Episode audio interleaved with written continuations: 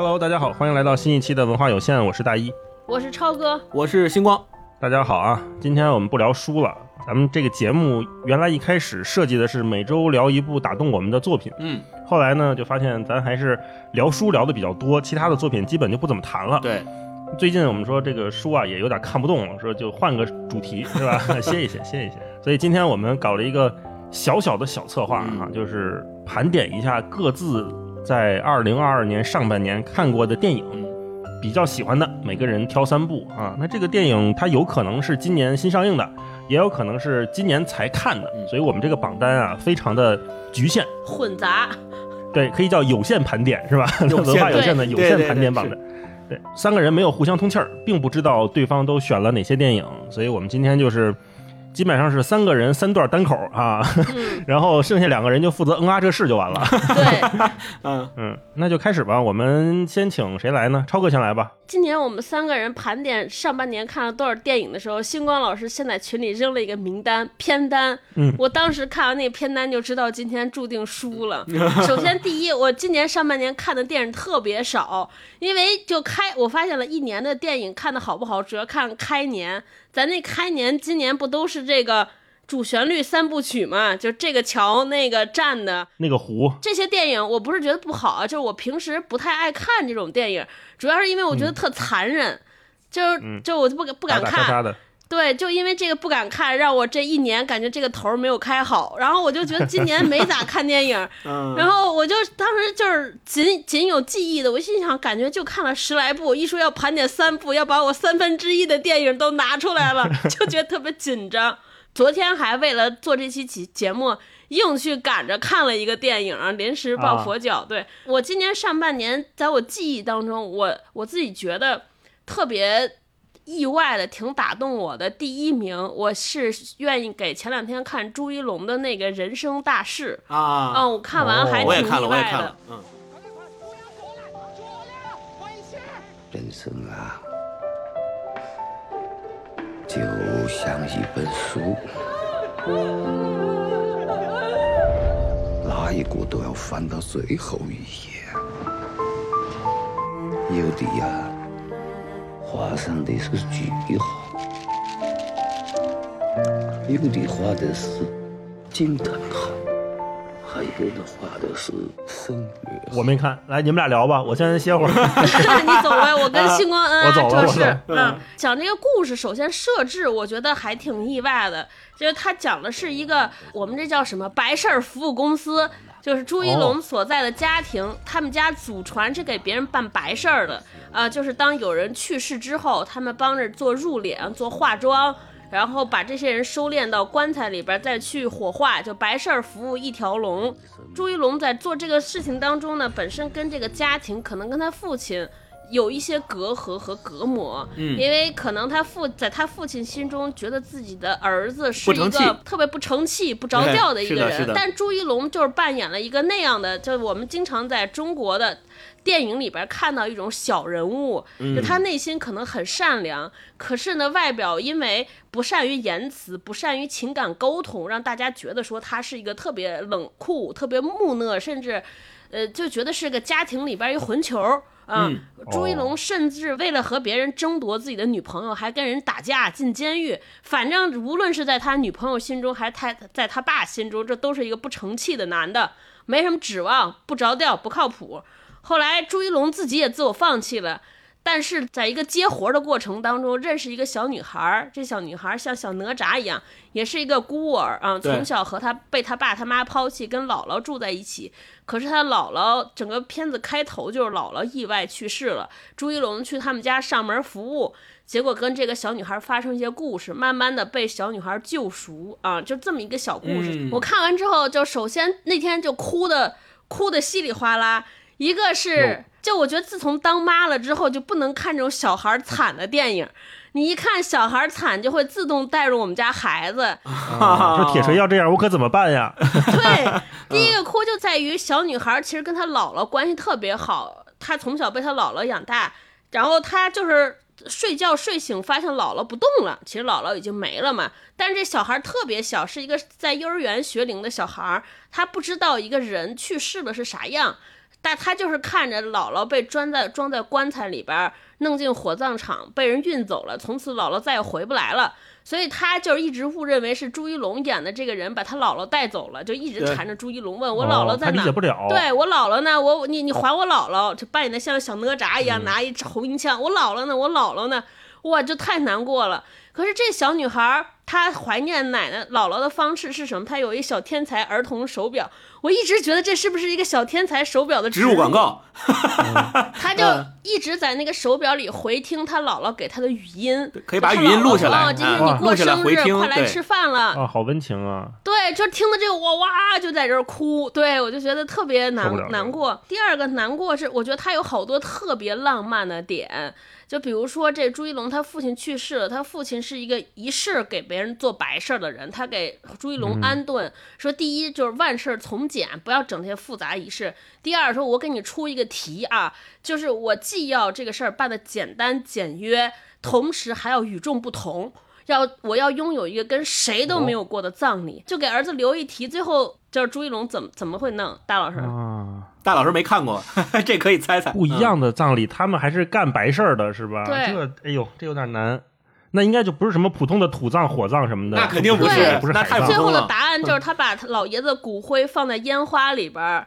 就是在海边给哇放了一个烟花，放了我头皮都发麻了，我好浪漫这个，对，特别浪漫。然后就是里边还有一些特别温馨的点，比如说朱一龙是一个特冷酷的人，然后为了这个小女孩上了幼儿园，要参加一些亲子活动，朱一龙也去参加。你就想吧，一个以前的是街溜子，你知道大哥。现在去 去幼儿园，给人家拿着扇子跳广场舞去，穿着黑西服、金链子，那跳广场舞，就这些小的反差的点，我就觉得哇，就是又温馨又浪漫，而且这个故事讲的还挺好的啊。嗯嗯哦，哎，这个电影讲的是哪个城市的地方？没有讲了吗？他没有明说，但是我们但说的是武汉话，对，说的是武汉话。哦，那还是有是个方言电影，那就更好了。我现在特别喜欢方言电影。是他那里面说的都是武汉话。就是我补充一点，超哥说的这电影我也看了，然后大家都说是催泪。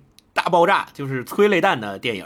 我在电影院里面的感觉是，确实有些情节和桥段特别感动。感动的点在于，其实我们每一个人都有亲人，都有老人，都有去世的老人，都有姥姥姥爷、爷爷奶奶，小的时候都被他们照顾过。感受过这样的亲情，然后他们离开我们的时候，我们都能够感同身受。那个小姑娘为什么这么想要去找姥姥？为什么一门心思的说：“你别到底把我姥姥弄哪儿去了？我要找回我姥姥。”她在她的心里面没有生与死的概念，但是她就是想说：“我就是想要我的姥姥，因为姥姥对我好，谁对她好，她就对谁好。”这种朴素的情感，她找谁？对，她是能够非常好的牵引到我们内心深处的这种情感连接的。我们也是这样的。所以我们也是这样成长起来的，只是说长大了之后，可能我们后来知道了什么是生，什么是死啊，好像去世就是永远的离开了自己，没有办法再见到他们了。就种种的这些东西是后来社会所教给我们的。但是我们当我们看到一个小女孩以这样一个纯真的姿态重新站在我们面前，告诉我们说，其实这些亲人他并没有离开我们。然后就是最后真的是有一个被对我来讲最催泪的一点在于，影片的最后的落板。他有一个句话，他说：“哎，那句话是怎么说来的？超哥，你还记得吗？就是说每一颗在天上的星星都是我们离开的亲人，大概就是这个意思。所以看到那句话了之后，我也是哦热泪盈眶，觉得真的特别感动。嗯。”嗯，这种浪漫的想象，我上次看是在《狮子王》里，就是那个木法沙跟辛巴说，那些伟大的王都在天上看着我们。嗯嗯嗯。经常说说是天上每一颗星星就是一个逝去的人，我觉得这个还没有什么特别新鲜的，就至少很多人都说过。我被这个概念感动的是那个小女孩朱一龙，不是后来他们俩就是以父女相称，这小女孩特别喜欢朱一龙，朱一龙带孩子上相当于，领养上了幼儿园之后。对，上幼儿园之后，所有人都你知道吧？小朋友上幼儿园，老师都会问你们家人是干啥的，干啥职业的。其实朱一龙这他可能也担心自己的女儿说出去怎么办。然后那小女孩特别说：“我爸爸是点亮星星的人。”啊，我我就当时我我就觉得这个也是特别家庭啊，太会说话了啊！这小女孩就在画了一画，就这么写。然后里边还有一些特别搞笑的桥段，亲子活动嘛，就表演节目。这小女孩表演的节目就是表演。跟那跟那他们邻居小男孩说：“来，摔摔碗哭，就是表演的白事儿那一套。对对对对对，然后还哭的是那小孩的，通俗呢，哭的还是那小男孩的妈，然后那小男孩的妈就在台下坐着看他们表演。我这还挺逗的。对对，就是就我觉得就是这个电影整体它没有什么宏大的故事，甚至其实大家要仔细看，尤其像咱们节目的很多听友，就是这种。就是特别能看电影，就是一个非常成熟的观众，能看到好多讲故事当中的不足和 bug。他确实还有很多比较呃生硬的点啊，比较煽情的点，这些都有。可是那天我跟勾总看完之后，我就觉得说，有当你有一个特别打动人心的这个故事的外壳，你会发现这些小点、这些小 bug 完全可以被忽略啊，就是你会原谅他啊。就不会那么挑剔，就可能是这我们今年这个节目一直在讲说，这两年可能是生活过得太艰苦了，就是需要一些温馨治愈的电影来抚慰一下。嗯，没错没错。另外就。还有就是我自己有一个，因为电影行业整个今年特别不景气，电影院也不景气，甚至就是尤其前两年，即便景气的时候，我们就老觉得中国电影好像怎么都乌七八糟的，对吧？就是乌七八糟。首先，我就觉得大家讲的故事都特别同质化。第二呢，我们在电视和电影里边看到的这些题材也都是这种。感觉纸醉金迷的，你就感觉那里边演的生活和我实际过的生活不是一个生活。对，是的。所以每次在这种大背景下看到像朱一龙的这种演的这个电影，我还挺欣喜的。包括我上次在咱们节目里边也讲过，说上海的那个爱情神话这电影，你要说它放在整个电影发展史上，你跟国际各种优秀的影片放在一块儿，它可能就是不值一提，对吧？根本排不上号。但是在整个作为整个中国电影发展历程当中，我觉得这种小电影就特别值得鼓舞和鼓励。就可能因为我们有的时候多买两张票，多进去看一眼，不，我我瞎想瞎上价值，就是不是就会有更多想从事电影的导演，他愿意拍一些不一样的题材，愿意把目光目光愿意把目光集中在这些我们平时不关注的地方。啊，就是这些小人物的故事，就可能愿意对这些电影多一些宽容，然后看到每次看到有一个年轻人拍一个不一样的视角、不一样的题材，甚至像朱一龙，他本来也可以做成一个 idol，对吧？流量，他有很多粉丝去参加综艺去吸流量，但他也没有，对吧？他就每天默默的去拍了一个可能和大家当中印象反差非常大、非常大的人，我都觉得这种就特别值得鼓励啊。没错。对，值得鼓励。哎，超哥，要是给这电影打分，你打几分？满分十分？我可以打七点八到八分。嗯。哦。但但我跟你说，这里边可能有零点五分是情感分和鼓励分。啊。鼓励鼓励啊，差不多。对，值得鼓励。我也打八分。隆重 推荐。嗯。你也打八分啊？那这分还挺高的。嗯，回头得去看看去了。一闪一闪的星。可是你的眼睛，一片一片的云，飘在天上，落在心里，一朵一朵的花，种在心田，结满茎。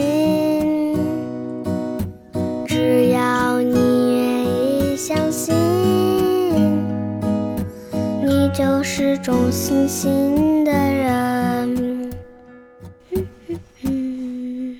大老师呢？大老师来一个。我听超哥介绍完这个朱一龙这个白事会啊，我就是想说，我也想推荐一个，跟我今天推荐的另外一个有点撞题。哎，我推荐的这个电影也是跟葬礼和告别有关的啊，叫做《寂静人生》。它另外那个翻译叫做《无人出席的告别式》，是一个二零一三年的电影，也是我今年才新看。哦，这个电影听我讲完就应该能感觉到，它跟刚才超哥说的这个人生大事，它可能有一些些的相似之处。就大家创作的母题都是关于告别、离开。看完这个电影，我就会想说，那除了痛哭流涕和无动于衷，我们有没有另外一种更温柔的方式来面对死亡？在讨论这个话题。嗯，它是一个一三年的片嘛，是英国和意大利合拍的。然后意大利这边的导演是帕索里尼，英国他的这个主演的演员是艾迪马森，艾迪·马森，他这个名儿可能大家不那么熟悉，但是他演过很多配角，什么《迈阿密风云》《碟中谍》，还有《V 字仇杀队》，就他那个脸，你一看你能想起来这个人。那这个电影，我看也有网友评价特别逗，说是英国的入殓师，但是他没有日本入殓师那么唯美，可是它也非常的浪漫。我觉得那个日本入殓师，他可能会融入很多日本的那种呃侘寂啊、什么樱花那种文化进去，但是英国的这个寂静人生，它相对。简单，就刚才超哥说那个万事从简啊，也是在这个片儿里面体现的非常好。就他尽管万事从简，但是温柔以待，就是这样的一个电影。呃，他讲的是什么呢？就一个叫梅的一个英国的公务员，他每天的工作非常简单，就是帮助这些去世的人、往生的人，寻找他们曾经的家人、亲戚、朋友，邀请这些人来出席逝者的葬礼啊。但是呢，因为政府要减少预算，就把他这个部门要砍掉了。来了一个新领导，跟他说：“我发现你这个每天工作啊，确实很认真，但是实在是太慢了，而且你很多时候都选择土葬，没有选择经济实惠的火葬。”嗯，然后这个梅就说：“因为他们很多人都有信仰啊。”然后这个领导就嗤之以鼻了一下。啊，看到这儿的时候，你就会知道，原来这两个人和这个梅和他的面对的体制是对待人的离开的态度是截然不同的。对对。他被砍掉，就这个部门要被砍掉的命运是没有办法改变的，所以梅也面临着他即将执行的最后一个项目，就是去找一个叫 Billy Stoke 的人啊。他这个人 Billy 去世了，现在要去帮 Billy 找到他的家人。然后刚开始这个电影有几个特别奇怪的场景，我们看的时候会很纳闷儿，就是在不同的地方的人的葬礼，但是所有人的葬礼上只有一个主持葬礼的神父和一个固定的背影，那个场景非常空。这个固定的人就是梅先生。那整个电影刚开始看的时候，我们发现它的色调是有点偏灰白的，它好像加了一层蒙版一样的东西，并没有那么的高清和艳丽，也是好像有点像我们看待死亡的那种灰白的方式。一方面，我们觉得就是死亡是一个相对冷酷的事情，但是同时我们也能看到说，在这个必将来临的结果面前，我们可以做什么去缅怀这个人。我觉得在这个电影里面，他很多方式非常温柔。就很多人去世了之后，梅先生到他们家里面，可以看到这个人生前的遗物。可能是晾的衣服还没来得及收，可能是他那个枕头，还有今天早上起来睡的那个头的那个凹凹陷的那个印儿，甚至还有他去买的便利店要去买的东西的便签儿，放在梳妆台上的某一个项链等等等等这些东西。梅先生他会根据他自己的观察。给这些人写一段悼词，哦，然后这个悼词也是每个人都不一样的。然后梅先生还会专门为这个人的葬礼挑选一首音乐，因为没有人来出席他的葬礼，只有梅先生一个人能去缅怀这个人，记住这个人。然后中间他有一段，就是有一个老妇人，她去世了，然后梅先生去他们家，发现了他有很多东西，然后就开始写他的悼词。这段悼词写的特别美。我们在此哀悼珍福特的一生。他生前享受生命带来的一切。一九四五年夏天，当和平终于到来，他出生在斯加波罗，是杰克和诺拉福特的独生女。在那动荡的年代，能够结婚，抱着也许是意外出生的可爱女儿，他们一定很高兴。这块他念到这儿的时候，因为是在那个神父面前嘛，神父就抬起头瞟了他一眼，因为是意外出生嘛，就是跟他们那个宗教不符。就它里面会有这种英式的幽默。然后他继续说，他长大，享受着生命的美好。晴天时，海天上的温暖，一条简单品味高雅的项链，一支新口红。他很热衷于舞蹈，特别是 flamingo。当他穿上红舞衣走进舞池时，总是耀眼夺目。他写这段是因为他看到了，呃，老妇人这个珍福特他们家晾着一个红色的连衣裙，非常漂亮。然后他说，他晚年对爱猫苏西的照顾无微不至，苏西陪伴他度过了许多快乐岁月，总是以别具风格的方式庆祝耶诞节。就这么一段，非常短。他写苏西这个猫也是因为他看老妇人家里面，嗯，好像没有什么其他人来过的迹象了，但是他跟猫的照片有很多很多，嗯，他就把这段写上，就就非常短的一段，然后然后会放一个给老妇人挑选的音乐，而且这个电影里面有几个设定我也特别打动我，就是一个是影集，呃，梅先生他会帮忙整理送葬人的照片嘛，啊，这个人可能他家里有他的影集怎么样怎么样，然后。很多人是家人已经不联系，然后他也找不到自己的家人，然后梅先生会把这些无家可归人的照片放在一个蓝色的大相册里面。那你看那个照片啊，有的是真正的单人的像证件照一样的照片，有的是照片还是黑白的，有的是借书证上的一个复印件，然后有的是护照上的照片，还有的是跟别人的合照，也有跟宠物的合照。刚才我们说那个老奶奶，所以你就知道一个人上辈子。这个人可能一辈子没怎么拍过照，有些证件上、护照上的照片可能是他在这个世界上唯一的痕迹。有这么一个相册，他会一直在做那个相册，而且会很认真的，他有点强迫症的，特别规整的去给这些照片贴上封角，然后贴上胶，放在相册里面收集它。然后就是这个整个电影的色调的变化。我刚开始不是说这个是灰白的嘛？嗯，刚开始我们看整个电影都是灰白的，但是到后面你会发现，对它的色调会越来越明亮，因为说这个梅先生最后一个 case，他要去找这个 Billy Stoke，找这个人的亲人，找他的女儿，但是他发现他遇到这个女孩之后，他的心境好像发生了某种变化，他挺喜欢这个女孩的。这个女孩也因为梅先生在跟他描述。要多么认真的对待他父亲葬礼的时候，这个女孩的眼神看他就有点变化，说这个人竟然这么认真对待我，好像都已经不在意的我的父亲。这个女孩也想起来说，哦，原来我跟我父亲还有曾经很快乐的时光，只是我以前不太想想起来啊。随着这个这条线的渐进，我们会发现电影的色调慢慢的明亮起来了，它没有那么灰白了。尤其是到最后，可能我们就就不剧透了啊。就最后它有一个葬礼叫无人出席的告别式，那一场葬礼上面你会发现。我们观众看上去这个场景，它没有那个雾蒙蒙，就更清晰了一些。所以我觉得整个电影它的呃节奏、画面、观感都非常的动人。然后另外最吸引我的一点就是这个电影里面的音乐，其中一段是这个电影里面没能播出的一段音乐，是梅先生刚才不说吗？他会给不同的逝者在葬礼上寻找一个适合他们的音乐播放。其中有一个小镜头，就是梅先生回到家之后，他会每天拿出来三盘 CD 放回他的架子上，他有一墙的 CD，就你就知道他处理过，就是他帮多少人安排过葬礼，然后他会挑选多少不同的音乐，都不是说我今天就只放这一个，只放这盘 CD，他他有好多好多。然后他在给 Billy 的女儿叫 Kelly 讲她父亲葬礼的时候，拿出了一张黑胶唱片。这个黑胶唱片是他在处理比利先生遗物的时候发现，差点被人扔掉的，就是别人当垃圾要处理掉了。他走过去发现说：“哎，这个是比利先生的遗物啊，我我再看看能有什么线索吧。”他就把那那一箱子黑胶唱片都抱回家了。其中他发现有一张黑胶唱片上面的一首歌非常合适，他就在咖啡馆里面拿着这个黑胶唱片给凯莉讲说：“哎，我要放，打算给你父亲在葬礼上放这首歌。”然后这首歌。因为种种原因，最后没有能放成。但是我特别好奇，我还去查了一下，因为它没放出来，是一个呃上个世纪五六十年代活跃在牙买加的乐队，叫拜伦里和龙族乐队。听这名就有点中二，叫 Baron Lee and the Dragonaries，这个龙族乐队。这个时候 BGM 应该想起来了。但是非常遗憾的是，我都到现在我没有找到这首歌的原声啊。啊，因为他这个乐队太老了，我昨天晚上还找了很久都没有找到。但是这个乐队真的厉害，是他们当年把加勒比音乐推广到了全世界。后来这首歌，但这首歌是他们翻唱的，他们翻唱自一一首美国的美国民谣。后来猫王还唱过这首歌，叫《I've Lost You》，我已经失去了你。这张专辑的名字叫做《Going Places》，可能我们就翻译叫做去往某地或者怎么样。所以你看。尽管这首歌并没有在电影里面真正的放出来过，可是梅先生的选曲是真的用心，而且这个电影它不是糊弄的，我不是说随便拿一个随便一指，而它真的是指的是《Going Places》这张黑胶的背面的第四首歌。我去查了，这第四首歌就叫《I've Lost You》，我失去了你。回头放一下那个猫王翻唱的版本，就很有力量的一首歌。而且在梅先生和凯莉解释的时候也特别逗。梅先生，我跟他说说，从来没有人在葬礼上放过这首歌，他一定很有感觉。那，凯莉看着他也会很感动。对。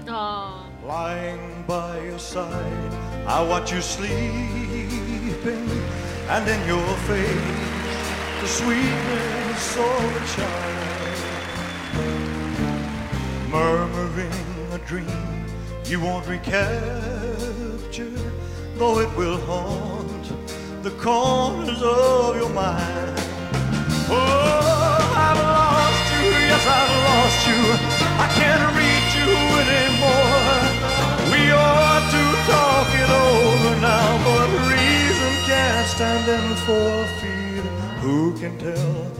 很有感觉。整部电影看下来，我会想说，哎，那我们好像有了另外一种对待死亡和逝者的方式啊！我们可以怎么样回忆他们？怎么样纪念他们？他不一定是那么惨痛的、撕心裂肺的，像梅先生，对你像梅先生这样温柔的、简单的去纪念他，可能就一首歌、一段悼词，然后结束这个人的一生的时候，它是一件还挺浪漫的事儿。嗯，我就想说，如果在我的葬礼上也有这么一个人来帮我策划的话，我觉得挺美好的。这就是我推荐的第一部电影吧。如果我给他打分我先率先打个分我会打个八点五分到九分，很好。哇，这么高，特别推荐大家看。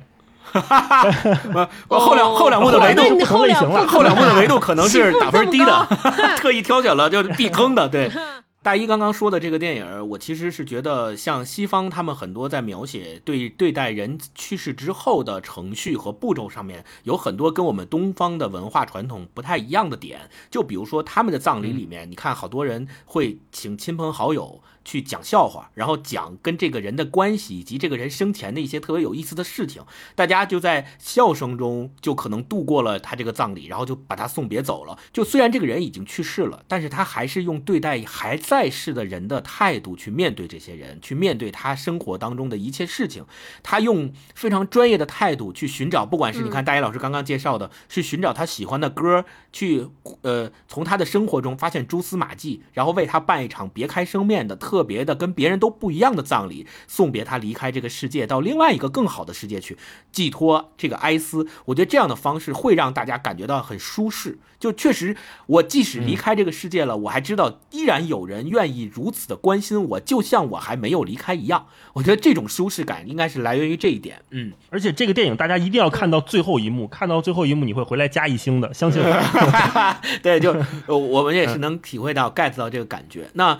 刚才超哥跟大一都推荐了一个关于死亡的这个主题的电影，那我来推荐一部呢，就是我在上半年，我其实上半年我把它分为了在电影院看的和在家自己下载电脑上看的，我一共看了三十四部电影。在这电影里面，我本来我本来是想放在第二个推荐的，但是你们两个都推荐了跟死亡告别有关的，那我也把它往前放，因为它也跟告别有一点点关系，但不是跟人生告别，对，是跟呃我给了他的一个维度评语叫。写给一去不复返的时代和精神的最美的情书。我推荐的这是法兰西特派啊。It began as a holiday. Arthur Howitzer Jr., college freshman, eager to escape a bright future on the Great Plains, convinced his father, proprietor of the Liberty, Kansas Evening Sun, to fund his transatlantic passage as an educational opportunity to learn the family business through the production of a series of travelogue columns to be published for local readers in the Sunday Picnic magazine. 法兰西特派二零二一年年底的时候出的，但我却是今年上半年的时候看的。呃，为什么看呢？是因为韦斯安德森也是我非常喜欢的一个导演。之前他拍《布达佩斯大饭店》也是非常有风格化的，非常有他自己的导演理念和他的美术风格的。然后紧接着又拍了这部呃这个法兰西特派，所以我也看了。看了之后呢，就感觉到第一，整个的他的调度和他的导演风格是依旧保持了他那个韦斯安德森的的味道。第二。是它的画面精致好看，并且有过去我刚才说到的一去不复返的那个时代的感觉。其实它整个电影讲述的非常故事很简单，就是讲了在一个呃。小镇上有一家杂志，然后对这个杂志的杂志社对杂志社的的记者们为这个杂志去撰稿的故事，然后它分成了三个短篇的小故事，好像也是要倒闭了是吧？对对，要倒闭了，不是是主编很老了，然后他马上要去世了，他预料到了，当他去世之后，这个杂志估计也就办不下去了，因为整个杂志的办报的这个理念呀和编辑的思路啊，都是由这个主编来奠定的，比如说他有很多老报人的那种呃。怎么叫坚持？就比如说，必须这个东西是呃有独特的判断，并且要有精英的名作家来做的。然后出版标准和评价体系都是由他们自己定的，就不迎合市场，也不迎合这个观众。我认为这篇文章好，哪怕你觉得这篇文章啥也没写出来，或者是觉得曲高和寡，我不在乎。我就是要把它放在头版头条，我就是要把它放在专题里做这个专题，所以他们有这样的一套非常坚持的编辑理念在做这件事情，所以咱们才说是写给那个一去不复返的时代和他们这些编辑记者的最美的情书。他其实是用这种短篇的故事里面的讲述来表现出。过往的那个时代，咱们可能还看纸媒，或者是你看现在就已经不看纸媒了，很多纸媒都衰落没落了，更不要提很多现在的这些平台，大家都在这些平台上面去消费，没有人再去关注什么所谓的编辑思路，什么主编主编的评价标准，是一本杂志是什么主题的，大家也不太在意了。是的，对这些不同视角，它是怎么选取的？为什么要做这个专题，不做那个专题？就这些东西，人们不再关心，每天就十五秒、十五秒啊，就就刷过去，就就。就乐了就完了。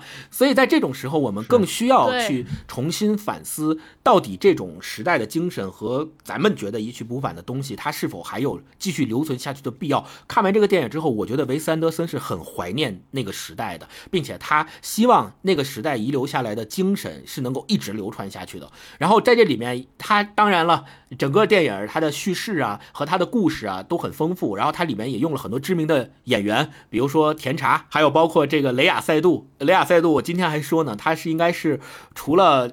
是法国的一个现在特别当红的女演员嘛？我之前第一个喜欢的法国女演员是苏菲玛索，所以我说雷亚塞杜应该是我第二喜欢的法国女演员。替她谢谢你。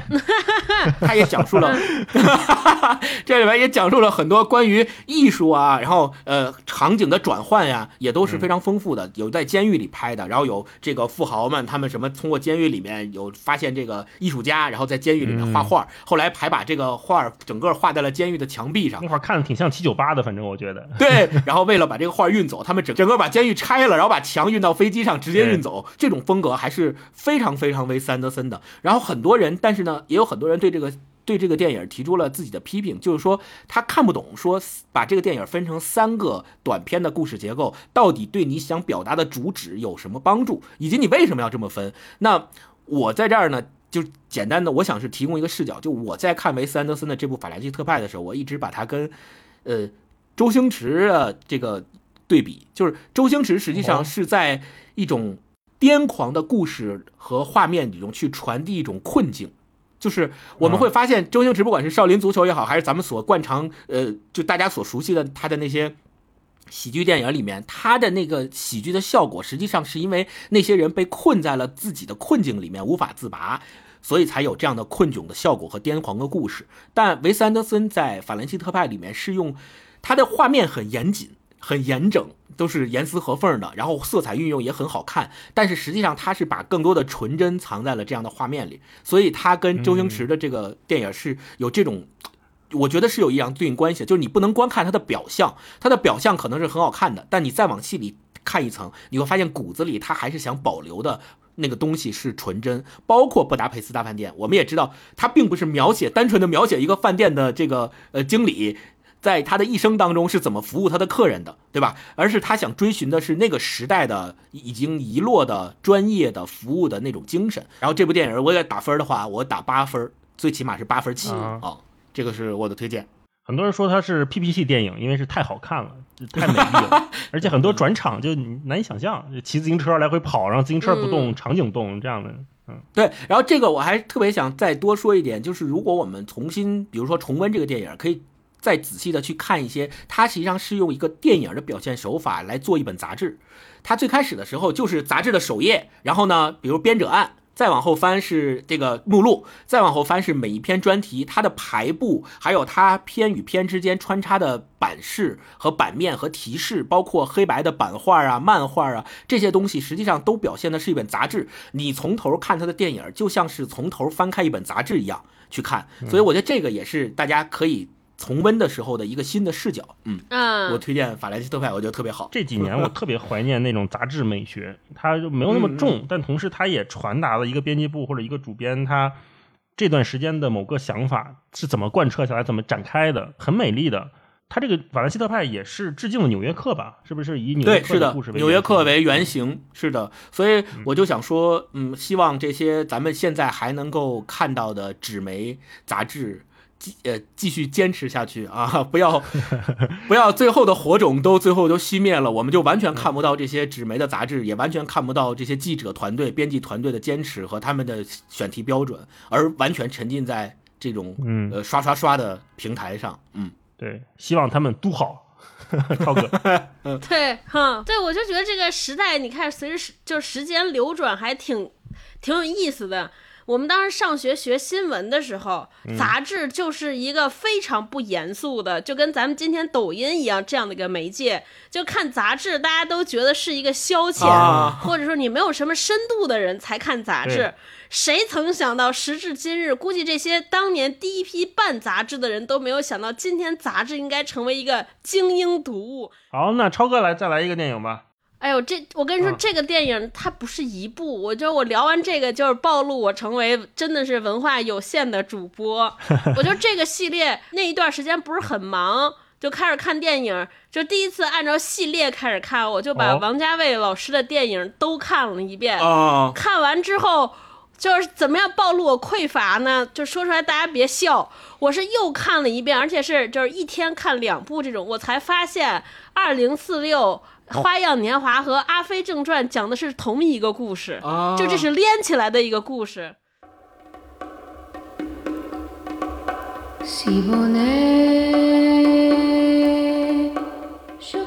我以前真的没发现，因为这几部电影，尤其《二零四六》，它的年限比较晚，估计大多数人看的时候已经不记得《阿飞正传》了这些电影了。我是突然发现，老有一个女的叫苏丽珍。对吧？我在说，哎，我说这是，我还以为一直以为是不是王家卫对这个名字比较痴迷，对吧？就是比如说有一些导演就特别喜欢给一个主角名只起一个名字，我也以为是这个情节。后来我看完之后才发现这个故事，哇，这是连续的。就这个故事的起点是从《阿飞正传》开始，《阿飞正传》就是主演是张国荣、张曼玉，对，还有刘嘉玲。然后中间边缘会出现刘德华，最后结尾出现了梁朝伟。然后我看完才知道，说梁朝伟的那个结尾应该和《花样年华》的开头，还是和《二零四六》的开头是衔接上去的。就大概讲的就是，呃，《阿飞正传》嘛，阿飞可能就是我们现在话说就是一个小混混，对吧？就是张国荣扮演那个人。这个故事说这个就叫苏丽珍三部曲。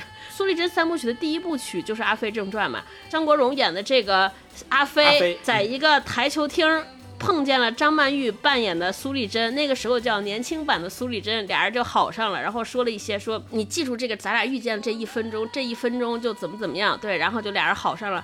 好上之后呢，就那个时候的苏丽珍就是纯洁的苏丽珍，她还是希望能有一段稳定的关系和有一个婚姻。最后张国荣说：“我给不了你。”最后这个人就走了，对，然后苏苏丽珍就跟张国荣分开了。张国荣就遇见了舞女，由刘嘉玲扮演的这个叫什么来着？忘了，反正就他俩在一块儿了。他俩在一块儿，最后这个舞女发现也抓不住，也抓不住张国荣。对他以为张国荣会和他在一块儿，而且刘嘉玲就表现出来那种我也不 care 你，你想走就走，反正咱们俩比谁不在乎谁。最后张国荣真的走了，走了之后他也很伤心，他就去。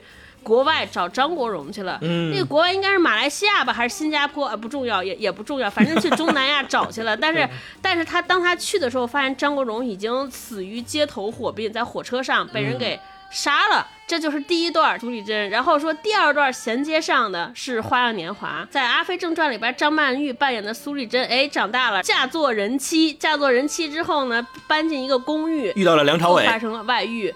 发生外遇之后，然后他又和梁朝伟之间有一些非常暧昧的情感，这又是一个苏丽珍，可是最后也没有在一起。不是有那个特别著名的那个台词吗？如果我有多一张船票，你会不会跟我走？这个故事就又延续到二零四六，二零四六里边这个苏丽珍就变成了。巩俐扮演的，但这个这个巩俐扮演的苏丽珍，其实就就是和张曼玉那个苏丽珍同名。在二零四六里边，梁朝伟也问过巩俐一句台词，对吧？说如果我有多一张船票，你会不会跟我走？他其实就是在《花样年华》里边问张曼玉的那句话，张曼玉没有给他好答案，他带着对张曼玉的那思念，就是把自己的情绪迁移在了这个巩俐扮演的这个职业赌徒啊。就是他把情感迁移到这，但是也没有得到满意的答案。反正就是我看这三部曲，我觉得他的故事也很简单，非常简单，就基本上不用概括。可是我这次重看，我学会了两个东西。就第一，我终于明白，就刚才星光不是讲他推荐的那部电影，嗯，是用杂志的手法，对吧？像看杂志 PPT 电影。我觉得王家卫，我看这三部电影明白了什么叫 MV 电影，就是它每一个画面都很美，然后你就感觉四处有烟雾、灯光在萦绕，然后它的背景音乐配的又特别好，就是感觉在看 MV。对，非常美。有一些电影可能我们看故事，有一些电影在拍理念。反正从王家卫电影里面，我看到的就是情绪和感情，就有点看画儿一样。我们经常看抽象画，发现这什么也没有，白布上画了点，画了点墨点，说我这，对，说这。还有一些就是甩了一些那个油画点，我们经常说哇，这我也行啊，这什么玩意儿也不知道该看嘛。对。后来我会发现有那些画可能是在讲理念、讲概念，有一些在渲染情绪，比如说画一堆蓝色的就叫忧郁 （blue）。嗯，对，王家卫的这些电影真的就是我，尤其这三部，反正我个人感觉，我跟狗总说，我说王家卫的电影永远都在讲一个话题，叫爱而不得。嗯啊，就是所有都是就是那种因为爱而不得的那种。有的是你像《花样年华》里的那个爱而不得，它其实爱情和道德之间的牵扯，呃，他们非常知道，非常爱对方，而且自己的老公和周慕云、梁朝伟扮演那个人的媳妇儿，他们有错在先，那两个人已经出轨了。梁朝伟和张曼玉的相遇其实是产生于报复。一开始是互相刺探情报，说我们俩都发现自己的人有问题，说咱俩要不在一起对付他们，结成结盟。结果在结成结盟的过程当中，发现他们俩之间其实也产生了情感。情感，嗯，这个时候他俩就陷入无限的纠扯，说咱俩要在一起，是不是也也和那个伤害咱俩的人一样？对我们不能成为他们那样。可是爱就爱呀，谁能谁能控制住自己的情感？抵御不了。然后就是那些挣扎，不知道大家有没有这种感觉？就王家卫镜头下的香港。尤其是这三部电影出来都特别逼仄，就永远人住在特别特别小的空间里边。尤其是我昨天晚上看那个《堕落天使》，也是我黎明扮演都是杀手。做一单活有感觉能拿那么多现金，结果住的也是那种特别窄小的地方，没个人出来你就感觉汗津津、湿漉漉的。我以前想不明白，我说这是不是就为了显得说香港拥挤、地方小，对吧？就为了体现这个城市的特点。后来我自己现在慢慢体会，我觉得他可能就是写那种人性当中那种束缚，就对吧？你说我怀念一个人，我思念一个人，我这。这个心中五级六兽的，对吧？浑身你的那个情感，就是那种情绪在四处喷涌，在冲撞。所以你的，尤其在这个小空间里边，我觉得这种情绪的对比可能会更加激烈，就更好呈现。没错，嗯，在那种情绪下，什么空间都不够用，都显得小。是是是，王家卫拍的这些思念的女的，大家可以看，就经常他那个身体的体位是不是身体这好吗？这个词，反正他身体的姿势是趴在床上，就是臀部觉得特别高，姿态反正就是非常性感，非常妩媚。你从另一个角度看，也会觉得是一种局促。其实他内心中非常爱一个男的，可是就是又逼迫自己说：“我不能表达，我不能表现啊！”就是这种人性当中的撕扯，我就觉得哇，真的是太美了。就是我们之前老说说，就是好的电影或者好的艺术作品，第一要点，我觉得是准，就准确。我猜可能所有暗恋过一个人或者失去过是一个人。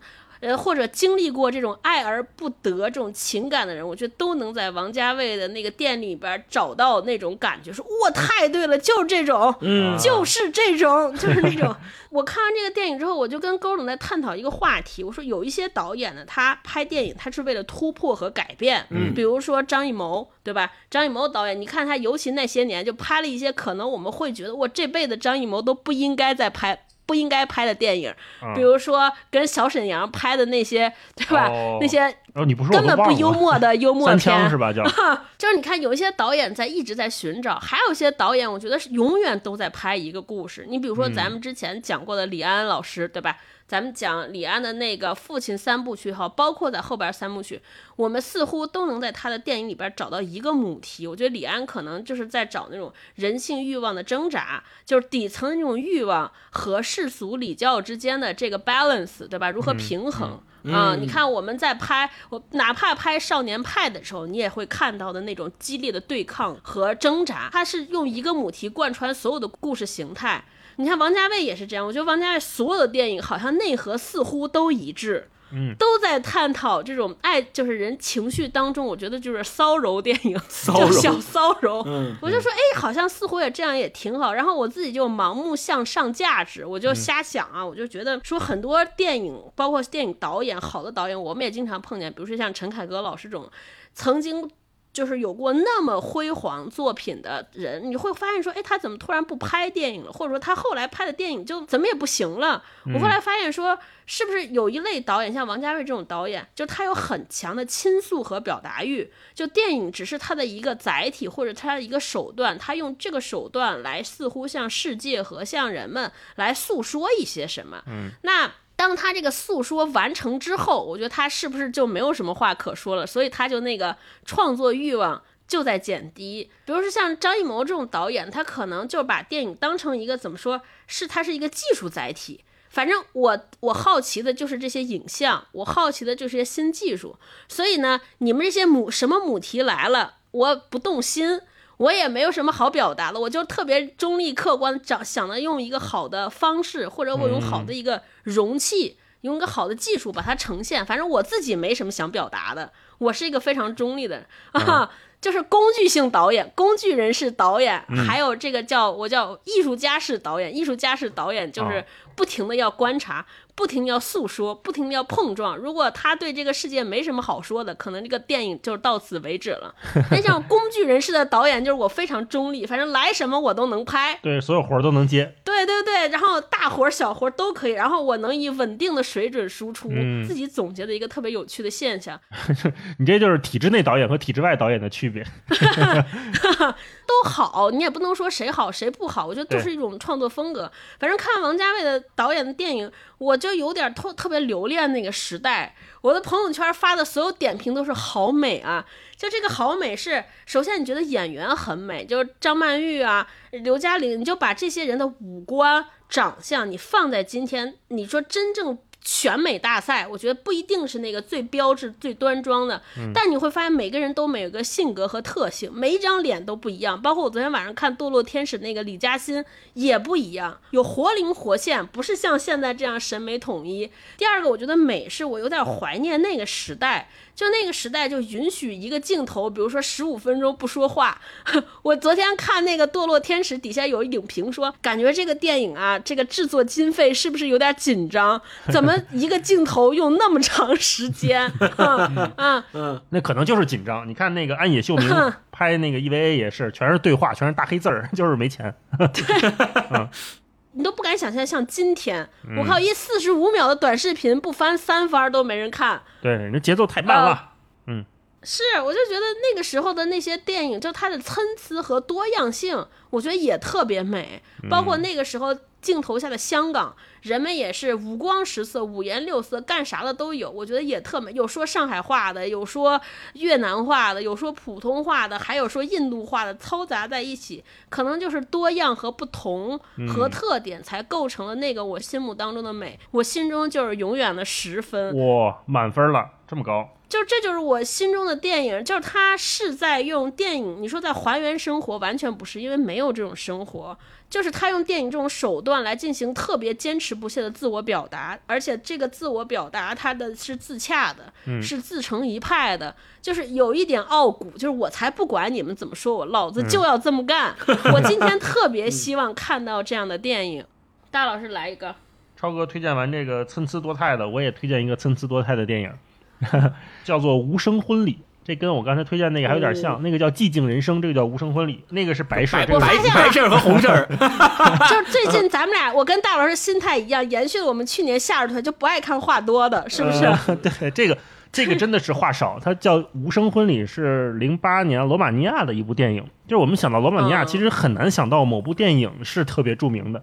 但是这个电影在豆瓣现在还非常高分，有八点六分。它讲的是。一九五三年的九月份，在罗马尼亚一个小村里边的一个故事，而且它整个电影是一个有点类似于插叙的叙事逻辑。刚开始我们看到是一群那个像抽烟喝酒纹身的大哥，就用咱们现在话说，就那种野生 vlogger，野生 vlogger，想自己拍点不同寻常的片子，给电视台卖给电视台。自己就他们几个大哥做一个特别破的面包车，然后接上了一个镇长，这个村长说。我们这儿一直有点奇怪的东西，你们来拍来吧。几个大哥就接上村长就去了，然后在车上又什么开黄腔了，然后又互相骂人了，然后又撒野尿啊什么的。你觉得，哎，这是个什么电影？好像是一个刚开始有点像那种伪纪录片那种恐怖片的感觉啊。然后慢慢你就发现，当这个车开到村庄里以后，就开始讲了一个插叙的故事，讲到了这个村长年轻的时候，他还是个小孩的时候，大概是四五十年前的故事。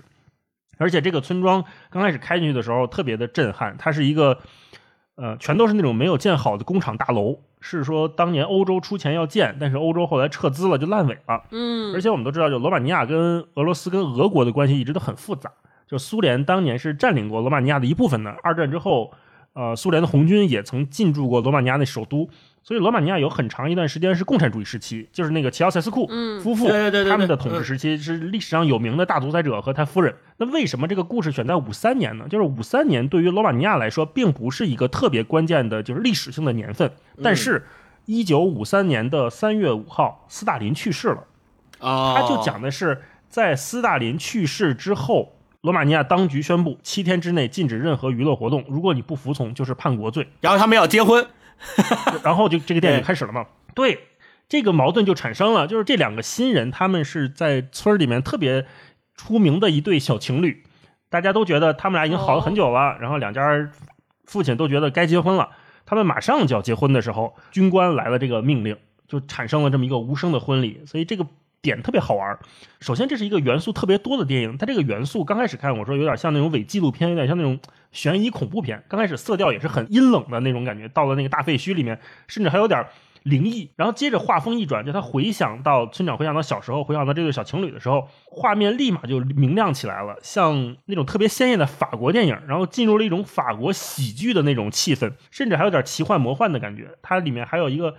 穿梭在树林里面的小仙女来来回回的，哦，你就觉得哎，那么不真实呢？怎么回事儿？一般说我们说一个电影，它都聚焦在某一个类型嘛，然后我们观众会先以类型来判断，我以什么样的观感来看你这部电影。你说一个文艺片、一个公路片、一个喜剧片或者一个恐怖片等等等等。但是这个无声婚礼，它把电影的类型玩的特别宽，这种宽就是指不同的类型在这个电影里面一直在穿插。其中还有一些片段，就像默片一样，它是一种定格动画，像卓别林似的那种感觉。嗯，但是你会就回头再一想，会发现哦，原来在那么一个荒谬的世界，在那么一个荒谬的时代里面，你甚至不觉得它乱，这就很难得。它不是为了为了创作而创作，而是为了题材来服务它的内容。那怎么要做到不乱？就是你得知道在什么地方用什么样的类型来嫁接观众的情绪。那最后背后其实代表都是情绪嘛，一方面我们是指创作者的情绪，另一方面是观众的情绪，就是我得知道到什么地方看电影的这个人需要什么，我拿什么给他顶上，然后这种荒谬就变成了某种现实的映射，就你永远不知道接下来会发生什么，你不知道剧情会怎么走向，然后你也不知道电影会产生什么样的类型，它就一直在像一个翻滚的状态，一直在翻滚。这个电影就是它不可预测，就不是说。这个恐怖片意义上，接下来会不会那个拐角出现一个下午的东西？对对，或者说不是，也不是爱情片儿。说我最后要看这个男女主角有没有在一起？对对，有没有在一起？这就没有悬念，进入了观众的那种预设。但是这个电影它的两重反转都一直在滚，就是我不知道接下来类型，也不知道接下来剧情，就我们自己要面临一个挑战。它有这么一种无知感在里面，它到底在说什么呢？就是在想说，在这么不停的反复的变化里面，作为一个参与者是多么无力的。最后你甚至都不想反抗了。因为你不知道自己在对抗什么，那你在对抗的东西接下来会怎么变？这个对，这不就是咱们今天的每个人吗？有强烈的映射，没错，这个特别的好玩。就是当我们看到一个政体选择的道路，一个国家选择的盟友，一个所谓的重要人物的死亡，都会无限改变所有人的生活的时候，那除了荒谬，我们基本找不到其他的形容词来描述这段日子了。我们最多就是叹口气，然后能把自己给气乐了。这就是整个电影看下来的那种特别强的感觉。很多荒谬啊！一个军官不远万里来到村庄里面，他说俄语，而且罗马尼亚不说俄语，还得有一个翻译来翻译说这个斯大林去世了。结果神父村里还有神父不自觉的说了一句“上帝保佑”。你说这在共产主义那个语境下面，他是不允许说这个西方宗教的。然后军官没听懂也没理他，就说一切都要禁止。这个就我们听起来就很熟悉了，对吧？对，不准笑。不准踢足球，不准办婚礼，不准办葬礼。他们村里面有一个特别轴的村支书，特别欠的问了一句：“说，哎，那斯大林同志的葬礼怎么办？不 不准办葬礼吗？太呛了对吧？”整个就是一个二十二条军规嘛，自己完全把自己绕进去了。然后边上那个军官还给他翻译，翻译之后，这个俄国军官叭就一个大逼斗就把这个村支书给抽抽在地上了。逼斗等于巴掌，给南方的听众朋友们翻译一下。对。然后接下来就是那场特别重要的婚礼戏，这才是最精彩的，就是告诉我们什么叫苦中作乐，什么叫没事偷着乐。军官走了之后，大家立马围坐一团，嘀咕嘀咕就散摊子了。我们以为说那婚礼就不办了呗。结果时间一转，到了晚上，所有人陆陆续续、偷偷摸摸的全来了。然后你就发现，在要办婚礼的这家里面，桌子、椅子、腿儿都拿抹布，就厚的那种亚麻布包住了。所有的杯子也拿亚麻布捆上了，这样你碰杯就没声音嘛，桌椅就没声音嘛。吃着吃着，大家发现那个勺子和叉子啊，还是会碰到盘子会出声。老父亲就把所有的餐具都收了。收了之后，大家就那拿手抓着吃，就像印度人抓饭抓饭。嗯，发现哎，怎么还有叮叮当当的声？原来啊，村里有一个那个脑血栓的老头，手里拿个勺，在桌子底下一直不自觉的在碰那个桌腿，就抖手抖，就一直在哆嗦。他们还请了乐队来，你说请乐队来干什么？就很奇怪。老父亲一招呼大家说：“哎，现在我们可以到了乐队演奏的时刻了。”乐队就开始进行这个有实物无声表演，假 吹、假弹、假唱，喇叭都已经塞上抹布了，然后所有他们那个有点像扬琴似的那种打击乐也都铺上布了，鼓也都包上了。就在那比划，大家都特别乐呵。慢慢吃着吃着，就开始一个大雷下来，下大雨。这个时候，大家就放松下来了，说：“哎，打雷下雨这么大的声，肯定能盖住我们的声音了吧？”对，这才真正开始庆祝，唱歌跳舞，乐队开始演奏啊。其中还有特别好玩，什么小孩因为特别调皮，就把小孩的嘴都给捆上了，也都特别有意思，不让出声。这个整个电影，它后面当然是一个必然是走向悲剧的啊！我们都知道这个设定肯定走向悲剧，先不跟大家剧透了。它的矛盾感非常强，一边是一段极其热烈的爱情，等待一场巨大的婚礼，但同时它又被一种盛大的、被强制的悲伤完全覆盖和碾压，压住。这么一个对撞的冲突当中，我们看到什么叫做无声的婚礼？就大家想个辙，你不让我敲锣打鼓，我就不敲，那我偷偷办婚礼行不行？而且他还会让我们思考一个问题，就是。在这种情况下，我的快乐、我的悲伤的权利到底是属于谁的？对，我自己可不可以随心所欲的快乐？我可不可以自主的悲伤？我们对自我到底有多少程度的主权？在这个电影里面，每一个人都在问自己，都在想这个问题。我们在这种荒谬的背后看到的是一系列拷问人心的问题。而且这个电影里面还有一个台词特别让我难过，就一开始 vlogger 到了村庄里面之后，看到一个老太太跟他说话，老太太根本听不清，老太太就很应激的在回答说：“你们还要夺走什么？”村长说的是：“以前这是个村庄，共产主义为了建厂把村子推了，如今资本主义要把这里再次毁掉，还原成村庄，做成度假村，但是还是没有人真正的关心这片土地，就是这还是很荒凉。而且后来看才发现的就是。”他这个电影啊，讲的是一九五三年九月的故事，但是斯大林是三月份去世的哦，变成了一个特别奇怪的场景。一九五三年三月五号，斯大林去世了，但是一直到了 一九五三年的九月，过了半年，这个消息才传到这个村庄，这个村庄的人才开始被迫执行这种不允许开 party、不允许欢乐的禁令。啊！所有的人后来又被抓走了，去当壮丁等等等等一系列的非常惨的事情。看了这个电影，我觉得可能是今年我上半年看到的最让我觉得感同身受的一部电影。虽然我也没去过罗马尼亚，我也不知道罗马尼亚到底长什么样。整个电影的海报也很有意思。海报的下半部分是这个年轻的新人，他们要准备婚礼，女生穿着婚纱非常漂亮。前面他们头顶上就是一个巨大的镰刀和斧头哦，徽章。我们就知道说哦，原来高悬在他们头上的到底是一个什么样的东西。啊，他们被主宰的就像牵线木偶一样被提溜起来的，是什么样的东西在提着他们？隐喻还是很强的。对他基本上就摆在明面上说了嘛。啊，所以对，如果大家感兴趣的话，可以去看一看。而且这个音乐也非常好听，是我非常喜欢那种四三拍的带有小调式的那种音乐。我可能给九分吧，这个电影 这么高啊！星光来一个吧。大一刚刚推荐了一个，就是有反转的，然后让你没有办法预料到接下来到底还会发生什么耸人听闻的、超乎预料的情节的这样的一个电影。那我也顺便推荐一个差不多有点类似的，也是很多反转、很多悬疑在里面的一个电影，叫《套装》（Outfit），是那个马克·里朗斯主演的奥斯卡最佳男配。呃，这个电影讲的主要是一个什么故事呢？它是基于一个黑帮的呃。背景在芝加哥，马克·里朗斯是主角，他演一个裁缝，他在芝加哥开了一家裁缝店，是一个岁数比较大的，然后在裁缝这个行业里面能够做非常非常哦，我我看了那个电影，哦，对，我想起来了，对，你说他又被。除了叫套装之外，他又被翻译成誓不低头，有两个名字。对，所以马克·里朗斯呢，呃，他是一个裁缝，这个他能够做特别特别精美的定制的西装，然后很多在芝加哥他们当地的黑帮的大佬，这个裁缝跟当地的黑帮大佬是朋友，因为呢，这个大佬老去他的裁缝店里面去定做西装，跟他们一家人关系都挺好的。然后在这个过程当中，就发生了一些特别有意思的故事。To the naked eye, a suit appears to consist of two parts a jacket and trousers. But those two seemingly solid parts are composed of four different fabrics cotton, silk, mohair, and wool. And those four fabrics 黑帮拿他们那儿传递消息，对，然后他的那个后面，他的那个裁缝店后头是一个 有一个情报站，有一个小信箱，然后经常会有不明身份的人进来投递信件，一言不发，然后走了。过一会儿呢，又有一帮不明身份的人进来，对，把那个信箱打开，然后也不看他就走了。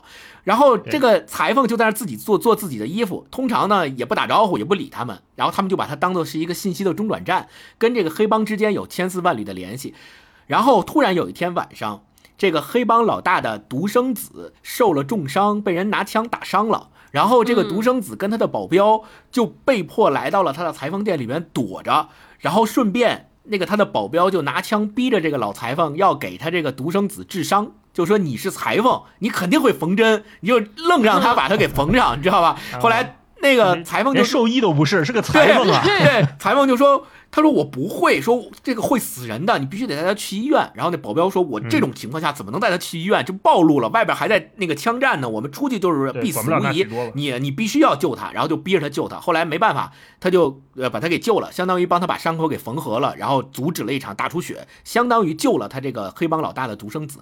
然后从这个故事开始，哎，就进入了一场又一场的反转和一场又一场的悬疑。黑帮老大发现。对他发现他儿子和保镖不见了，于是来找他们，说我儿子到哪去了？然后就到这裁缝店里找他儿子。其实呢，他儿子已经被这个保镖给弄死了，就是他后来就是要篡位。对，有有枪杀的情节，弄死了之后呢，就赶紧的说，哦，这个又进来新的人了，然后就得想办法把尸体藏到那个箱子里头，然后把地板上的血迹给擦擦干净，还要同时让那个裁缝说，你先去门口给我应一下，不是，给我十分钟，我把这血迹擦干了，你再让他们进来。所以整个的这个电影，它精，对它它精巧就精巧在所有的场景都发生在裁缝店里，就它没有其他任何场景，所有的场景都在这个裁缝店里发生，并且。整个电影有台词的角色数了一下，一共有七个人。这七个人在一个场景里面构成了一个像舞台剧一样的电影剧本和角色的构成。对你刚说的，我就觉得特别有话剧感。对，是特别像舞台剧。然后在这个过程当中，就有不断的说告密，谁是告密的人，谁是这个黑帮里面的老鼠。然后大家开始揪这个告密的人，但是发现狼人好像揪出这个告 对，发生发现揪出这个告密的人之后，还不是终点。告密的人背后还站着别人，那个人是谁？他为什么要这么干啊？然后以及最终这个黑帮老大的独生子被杀了，这个事实是由谁揭揭露出来的？揭露出来以后，那个黑帮老大他。做了什么样的反应？然后这个保镖的命运最后怎么样了？这个裁缝又是为什么要做这一系列的东西？他为什么要跑到这儿来开一个裁缝店？种种呀，对，种种种种的悬疑都在这个不断的剧情推进中把它揭示出来了。最后你就会发，当然了，这个电影最后剧本里面还是有一点点的硬伤，你可能会觉得，哎，这这个有点太夸张了啊。但是整个的电影走下来之后，你会发现，你跟着它的悬疑，跟着它的反转一起走，还是很烧脑的。所以我在这里边维度给了一个评价。叫，呃，剧剧情最精巧复杂，层层剥茧，能够让你有智力的快感和精致表演的这样一个电影。因为马克·里朗斯的表演非常的精彩，就是我印象特别深刻的一个桥段，就是他要骗那个呃黑帮老大的儿子，他说：“其实我就是你们一直想抓出来的那个间谍，就是那个内奸。”然后他说的时候，他说：“他说。”你们知道那个内奸是谁吗？然后他跟他聊天嘛，一边喝喝着威士忌一边聊天，说：“你知道你们想一直想找那个内奸是谁吗？”我知道。然后那黑帮老大儿子说：“你知道是谁？你快告诉我，我一定弄死他。”然后呢，他说：“是我。”然后那个 对那个黑那个他儿子紧接着那个表情就愣住了，然后两个人之间就没有任何话，愣住了，愣了好几秒。然后后来那个黑帮老大儿子就开始笑，说：“你他妈开什么玩笑？你一个裁缝，你你有什么资格？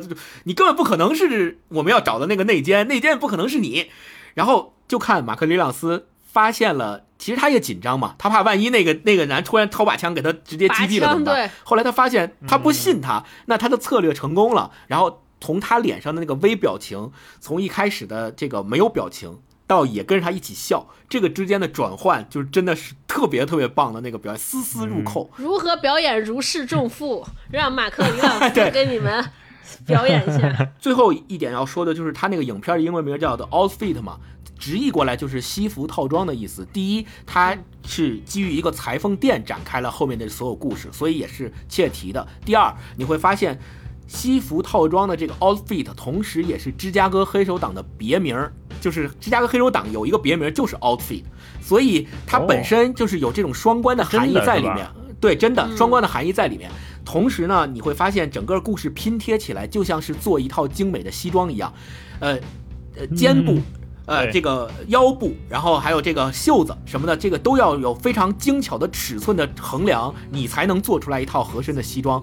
整个电影的结构也能够符合这个 outfit 的这个意向。我觉得就这个电影我也要推荐，然后特别好。如果大家想要看的话，就是我给打分是八点五分啊，这是我推荐的。而且像西服也是，就层层剥茧嘛，又有外套了，又有口袋巾啦，又有套装啦，马甲啦，啊，是的，是的。它这里面涉及到了七个有角有台词的角色嘛，但是有四股势力在这里面交杂着，有这个黑帮老大家，还有这个法呃这个法国的那个黑帮家，还有 FBI 警察，还有裁缝。最后你会发现，这个裁缝的我就不剧透了啊，就反正他们互相之间都是有大的身份在里面的，大家可以去看，就确实有点像一个剧本杀啊，有点像狼人杀。对。嗯，我推荐这个可以让剧本杀买买了那个版权，回头让大家自己玩是吧？对，很多这种就是在一个空间里面的电影，像什么地球什么彗星来的那一晚，地球上最后的男人什么这种电影都非常精彩。十二对十二怒汉，超哥说那也是，都是在一个小空间里面。是的，因为如果他电影里面没有更多的场景转换的话，他就只能靠同一个场景里面的剧本来做更精巧的安排，让里面有反转呀、悬疑啊等等这些东西，是确实便宜。因为你知道我在那个做功课的时候，我看豆瓣上有一个短评把我逗坏了，他说如果。这个电影被陈思诚看见了，肯定会翻拍成《误杀三》。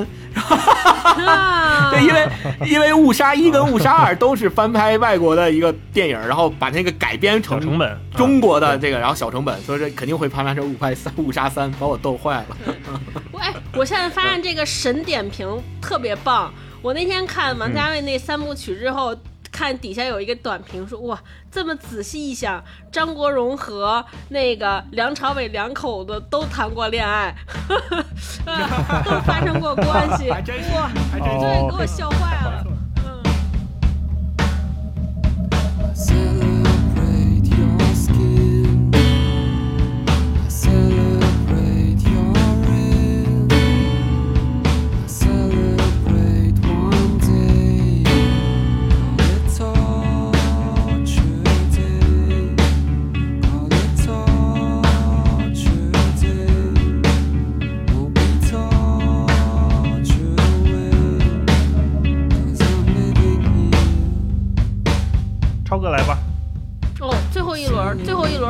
推荐一个，我昨天去电影院现补的这个叫《引入尘烟》。我你看我差点说错，我马上就要说《引入尘埃》了，就是《引入尘烟》。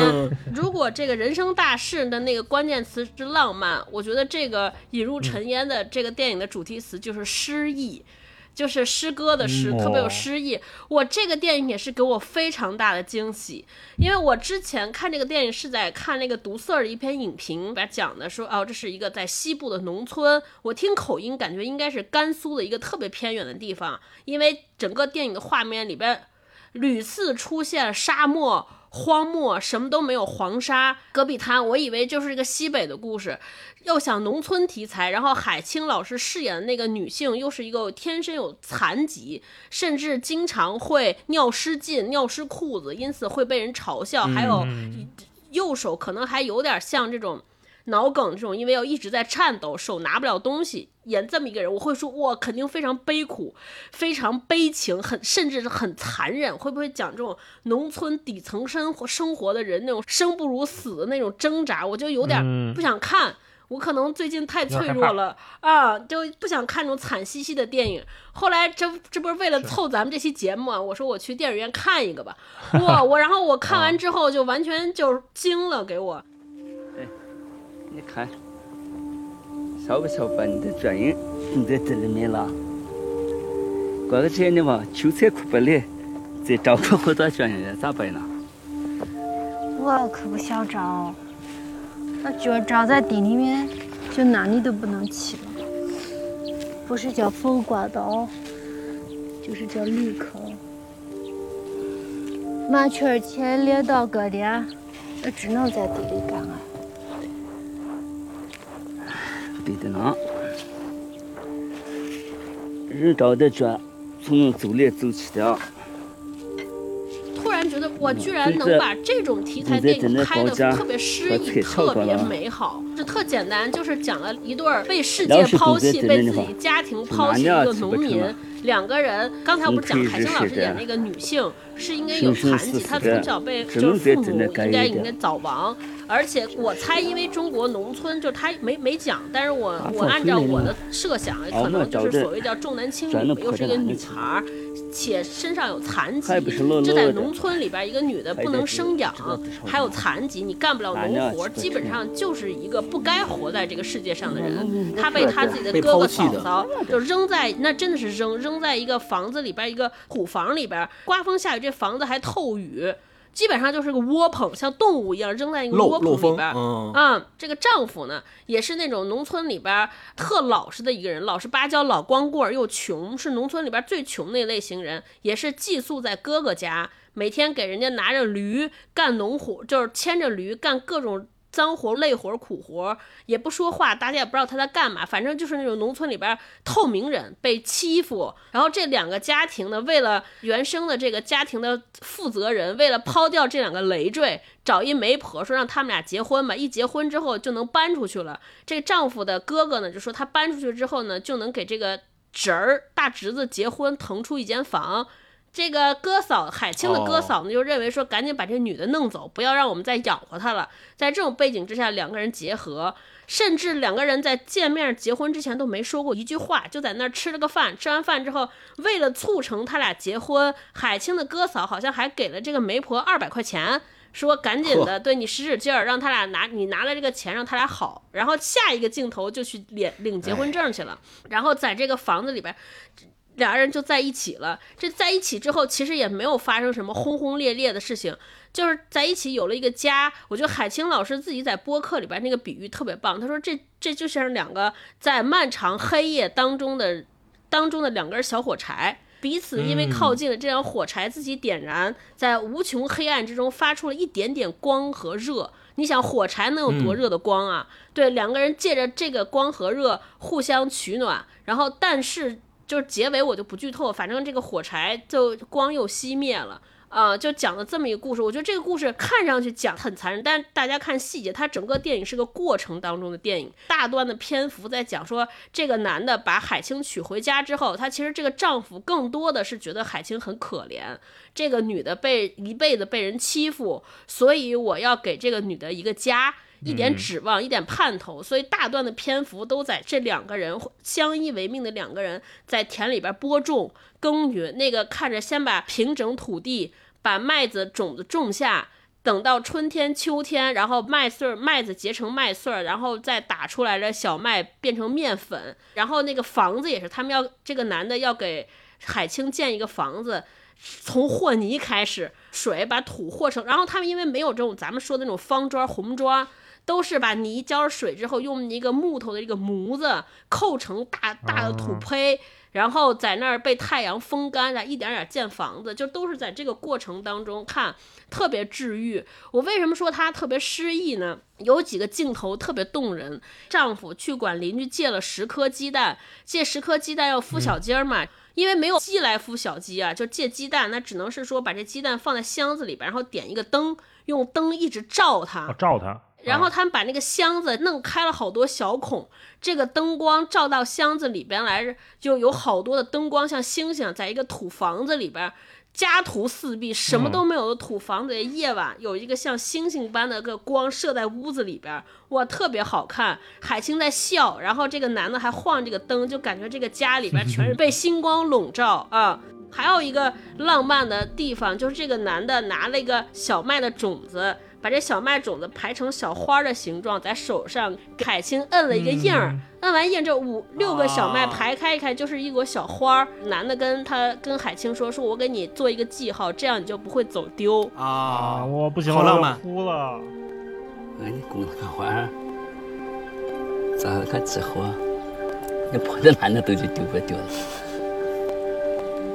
还有一个桥段，就是两个人。他们应该房子还没有盖好，然后又被四处驱赶，因为村里边在拆迁，说为了有补偿款嘛，很多人就不让他们住，他们就开始自己盖房。盖房有一天晚上还没盖好的话，就只能睡在房顶上。那个其实挺浪漫，在房顶上下夜有好多星星，上面有蓝天。海清有残疾，这个男的呢，自个儿在海清身上拴了一个裤带，就是拴了一根绳，裤子上拴完绳又拴在自己的绳上。这男的就说说村里边的人都说说我特别宝贝你，想要快把你拴在裤腰上，我今天就把你拴在我的裤腰上，万一你翻身掉下去怎么办？哇，就是就是都是这种小桥段，我就觉得特别诗意。然后这个男的也是那种借住别人的房子，别人的房子要拆了，这男的和对方说：“你能不能等两天拆？”说为什么？因为房屋底下有燕子在抱窝，燕子在孵蛋，说能不能等这个小燕子孵出来再拆。他就是非常在意这种小小的细节，在他身上发生的这些冲突。一个人这么柔软，这么温柔，一个好人，然后这个好人一直在恪守一些特别特别善良的古训，就比如说他借了别人十颗鸡蛋，一定要把这十颗鸡蛋还回去。他建房的时候管人借了一些这叫什么草来着，护房那个草，因为他们也没钱嘛，说等等我种完地结了这个洋芋，就是山药结出来，给你送两袋山药来。来偿还你给我这个草，对吧？对方说不用不用，说这些草也不值钱，说你给一袋半就行了。他还是还了两袋。我看导演手记里边说说啥？他说我平时日常的工作就是在生活中找寻电影片段，在拍电影的时候再在电影里边还原这些生活的片段。我觉得这个电影就做到了，嗯。然后看完之后就觉得非常温暖，能给人以希望。反正不是我们想象中那种反映中国农村题材的电影，可是这个电影里边什么都没说，又什么都说了。我就觉得这个看完之后让我觉得特别温暖啊。这个评价太高了。这电影在我心中我可以给打九分，真的是九分啊。星光。因为之前我我有朋友也推荐了这个电影，刚刚上映嘛，就超哥推荐这个《引入尘烟》，也是给我强烈推荐，说你一定要去看。虽然有可能因为这个电影的题材的所限，很多电影院线它。排片儿不会排的那么多，但是你也一定要去电影院去支持一把，真金白银的支持一把，特别值得看。然后强烈推荐了，并且刚才超哥也提到了，海清老师也上了这个 GQ 的播客节目，然后他也讲到了他演这个电影的一些心路历程，大家也可以看。就是一个特别能够有反差感的，就是海清老师的形象在这个电影里面有一个大的颠覆，就是他为了演好这个农妇的形象，把自己那个脸都晒晒成啥样了？你可以看见，就真的是完全是两个人。你 要不说这是海清老师，可能你得反应一阵，说，哎，这个这个女演员是谁演的？嗯，我昨天看完这电影出来，我就是特别特别感动，我就觉得我对浪漫有了新认知。我反正看完这个电影之后，你就会觉得这些东西就是我们中国人长在骨血里边的这种浪漫，就还挺感。重新又感知了一遍，对，是的，是的，嗯，来，大一，推荐一个，我推荐最后一部就是。最近很受讨论的恐怖片啊，《咒》啊，开始这个是来自咱们台湾、中国台湾的恐怖片。这个电影带来的恐怖是来自电影之外的，因为对这个电影的讨论，它已经超越了超越了电影本身的剧作的研究了。我就看好多人说这特别丧，不吉利，特别晦气。没错，没错，晦气。为啥？就是如果是。大家有比较在意这种所谓不吉利啊，或者说晦气的，就不要看这个电影了。可以听我们聊聊哈。这一段我我聊这一段一一点也不恐怖，也不会放什么恐怖的音乐哈。这个电影简单讲，它就是两段故事，前一段是六年前，后一段是六年后，以六年为分野。六年前呢，三个年轻人也是 vlogger 啊，两男一女，为了拍这个 vlog，到了亲戚家的村子里面，然后闯入了一场祭祀仪式，还故意。进入了人家不让你进的地道里面，然后目睹了各种奇怪恐怖的事情，发生了一系列的惨剧。嗯，然后时间就转到了六年后，其中的这位女孩啊，当时她并没有意识到自己怀孕了，所以六年就是她回来之后，她产下了一个女孩，同时她也有强烈的心理疾病，或者说就中邪了吧。所以这六年这孩子没跟她一块长。等她六年后治疗的相对好了一些了之后，她把自己的女儿就接回家养了，结果发现自己的女儿。开始中邪，开始有病，然后呢，他号称为了祈福，为了收集祝福，他把他们原来六年前去探究这个仪式的过程，当年他们拍下来这个素材，做成了一个影片，包括也有他自己对着观众讲话，说我要祈福啊，什么你一块儿跟我一起来念一个咒语啊。短视频，对，就拍成了那么一个片儿，放到了网上。这个放到网上的这个片儿就是《咒》这个电影，所以它是有一点点就是。戏中戏那种戏外戏的感觉，而且因为它全程都是，嗯，第一人称。嘛，然后或者是不光是有第一人称，它是那种伪纪录片的形式，嗯，所以你看很多素材，有的是他们拎着手持摄像机挺晃的在拍，有的镜头是监视器的视角在拍，整个是一个伪纪录片，所以整个电影都在说打破这个第四堵墙。发到网上之后，结果观众们就现在我们很多人为什么说讨厌这个片儿，或者给这个片儿打一星，觉得晦气，就是因为观众们看到最后才发现，整个这个片儿啊是一个下咒的仪式阴谋，是为了让所有看过这个电影的人来帮助女主角分摊诅咒的。这很像我们。就刚刚互联网兴起的时候，那会儿就是发邮件嘛，就是你要群发给五个人，同时回答这个问题，否则就怎么样怎么样怎么样，就会有送你一个 QQ 二十年纪念版什么玩意儿？你这 QQ 二十年也是上年份的人说的话，所以他是整个电影就是他通过这种冒犯观众，让吓到了很多人，或者让很多人觉得晦气，是因为这个原因。但是你说他打破第四面墙这件事儿，并不是咒这个电影。他独创的这个，其实打有电影那一年就有这个事儿，就就零三年，一九零三年的时候，我们都知道那个电影刚发明不久，就有一部电影叫做《火车大劫案》。嗯，最后一个镜头就是片子里面的那个主角对着镜头，就相当于对着场外的观众开枪，对着观众说话，对对着观众说话完了开枪，开枪。当时这个还真的是吓到很多人，就因为那会儿大家还对电影没有那么普及嘛，没那么普遍。就第一部电影，你知道那那个火车进站，它其实不能算是电影，它就是拍了一段火车进站的图。对，很多人当时看到的时候，很多人看到的时候就站起来会逃跑的，就以为真的火车来了，虽然是黑白的。所以火车大劫案最后一个镜头也是他放出来之后，当时很多据说啊，当时很多西部牛仔正在看电影，看到这个对面这个屏幕里的人向他开枪，很多牛仔站起来本能的掏枪向屏幕射击，就打坏了很多屏幕。所以这就涉及到一个问题，就是你看当年有西部牛仔拿起枪来对着电影屏幕开枪。那我们能不能说当年的观众有问题，或者说当年的观众素质低、没教养、不懂科学文化知识呢？其实还是说这只是一个时代局限的问题。对，为什么说这个呢？就是因为《咒》这个电影，它从放开这个网上上映之后，电影从这个八点几分一直现在跌跌跌跌到六点九，就一直在跌。当然，就是一个恐怖片，尤其是近年来的华语恐怖片，如果能到七分左右，其实已经很了不起了。对。然后我看了一下这个短评，就是热评第一说。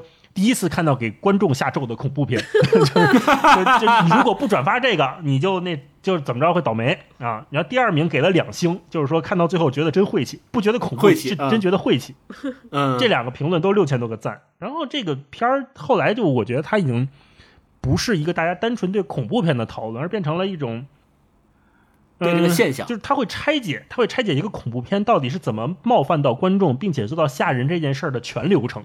对啊，这个片儿到底是那种 jump scare 那种跳起来的吓人，还是所谓细思极恐的恐怖吓人？它其实有点像当年我们看《死神来了》，虽然不是说你不转发就怎么着，但是看完电影那几天，的确你干什么事都非常小心翼翼的。是，就这种影响是没错，跨时代的恐怖片会带来的一种涟漪。它并不是单纯的剧作上面让你在这一个半小时里面吓人，然后完事儿之后你很快就出来，你就马上跟它隔绝开，并没有这个片儿，它会一直延续到你的生活里面。嗯，咒就干脆把这个事儿干到头了，就观众看到最后才意识到，我操，原来整个电影我也变成了参与者，就是你还把我拉进来了。就按理说这是一个相对少见的处理恐怖片的方式，就我们现在很少见到那种互动式的电影。在这个电影里面，如果大家看的时候，会发现它里面用很多这种心理暗示啦，用视觉的残影。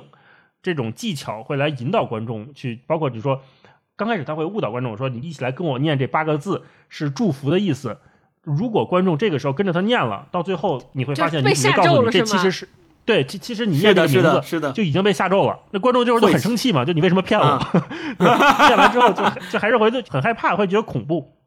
另外一个这个片儿也做到近年来一个恐怖片大家都会普遍使用的技法，就是伪纪录片。呃，可能这个技法从最早大概我觉得应该是九九年那个《女巫布莱尔》一个美国片会尝试用这种技法，当时是相当让让人震惊的。后来有死亡录像，对对对，然后解除好友，我觉得是做了一个突破。那个解除好友是他完全拍一个人的电脑屏幕，也是一种类似伪纪录片的形式，就电脑屏幕它可能有弹窗。然后有这种视讯通话，然后有什么文字黑客之类的，它其实都是一种基于当时的科技水平去创造一种新型的恐怖形式，让大家觉得哦，没见过这个东西，这就很新鲜。然后包括这几年，你看咱们亚洲的很受大家关注的这几年的一些恐怖电影，比如说《昆池岩》啊，《灵媒》，包括咱们大陆拍的《中邪》，再到现在说我们说《咒》，大家比较热衷于讨论的恐怖片，都是用这种伪纪录片的手法来拍的。那为什么呢？就是因为它能给观众一种参与感。因为我们都知道，本能的，我们说看到监控的时候，或者我们看到那种带取景框、手机拍摄带着那个参数的画面的时候，你会觉得它不像电影，它是更像是真的。对，会有这种心理暗示，因为我们真实感就出来了。对，因为我们已经被这种框框、被这种视觉的系统已经驯化过啊。我们如果看电影的话，我们会抽离出来说，哦，我在看一个艺术片。但是我在看一个监控的时候，本能的会觉得它应该是真的。这不还有那种消解这种恐怖手法的那个摄影机不要停，他拍戏中戏嘛，对，不停的在给你套外面的壳，就是其实在消解这种恐怖的感觉。那反正总而言之吧，我觉得这几年亚洲的恐怖片，它好像慢慢的找到了一条属于自己的路，呃，就是走民俗这一块啊。你看咱们刚说那个啊，灵媒啊，然后中邪啊，咒，其实都是就是，甚至你说台湾拍的这个咒，它是有一部分的元素是取自咱们云南的民俗风风俗的。里边还有那种养蛊养蚕的，你看我跟星光小时候都玩那个《仙剑奇侠传》，就是有那个苗族的那种养蛊、金蚕、金蚕蛊，什么大蛤蟆，都是在我们以前那种呃风俗里面都会有的，在这个咒里面也有啊。它虽然是台湾的讲台湾的故事，但是它故事那个大背景还是跟云南的一些邪灵有关系的。就以前我们看很多那种泰国的、日韩的电影，都是。寻求那种都市传说、那种校园恐怖嘛，基于一个流传的鬼故事，大家发散出来拍什么鬼影啊，什么这些。但这几年，就我们看这种探秘类的作死型的恐怖片就越来越多。作死型可还行？嗯，一方面是跟科技进步真的有关系。你看那个昆池岩也是，他做直播嘛，然后到了一个废弃的医院里面，然后结果遇到鬼什么的。就是我们可以说，所有的恐怖电影本质上都是在展现我们人对不理解的恐惧。也是在展现技术对人的塑造。就刚才我说这种直播形态，这种监控带来的大家带来的恐怖和不理解。你比如说，你当年很多家庭有录像带的时候，就有了《午夜凶铃》。当这个手机开始逐渐普及的时候，就有了《鬼来电》。那到了今天，你说咱们看视频这种媒介被平民化了之后，所有人都可以拍视频之后，就有了昆池岩，就有了咱们说的咒伪纪录片形式的东西越来越多，就是因为大家都在用这个媒体嘛。哇，大老师，你现在身后有一个影儿，直播的时候 有个影儿。所以就是我觉得还是挺希望大家带着一种开放的心态来看恐怖片的。就如果你真的害怕，咱就别看了啊。但是。如果真决定看了，就尽量让自己对这种相对的开放保持乐观的心态吧。如果说你最后一个恐怖片搞的。一个恐怖片的导演都要站出来说啊，这个电影不是真的，大家不要当真啊！这件事儿就真的太煞风景、太扫兴了，对不对？对，你看这现在导演搞的，他还得出来跟大家说说哦，这些都是我编的，都是我取自这个元素，是我取自于云南的这个宗教，然后这个是我取自于藏传的某一个元素，马上就要拉片了。我跟你说，导演，对你让导演去给你拆解一个恐怖片是多么的不恐怖，这件事本身就很荒谬。我其实特别喜欢看恐怖片，但是这几年我会觉得大家对。待恐怖元素或者对恐怖片的态度有一点点的微妙，所以如果说咱不是说盘点这个上半年值得聊的三部电影嘛，就本来还有很多电影，像什么呃新蝙蝠侠、青春变形记，包括失之愈合的前客，很多人在讨论，但是我还是觉得个人的兴趣，我还是想把咒这个电影拿出来跟大家分享一下，就是看待恐怖片的态度这个事儿吧。星光。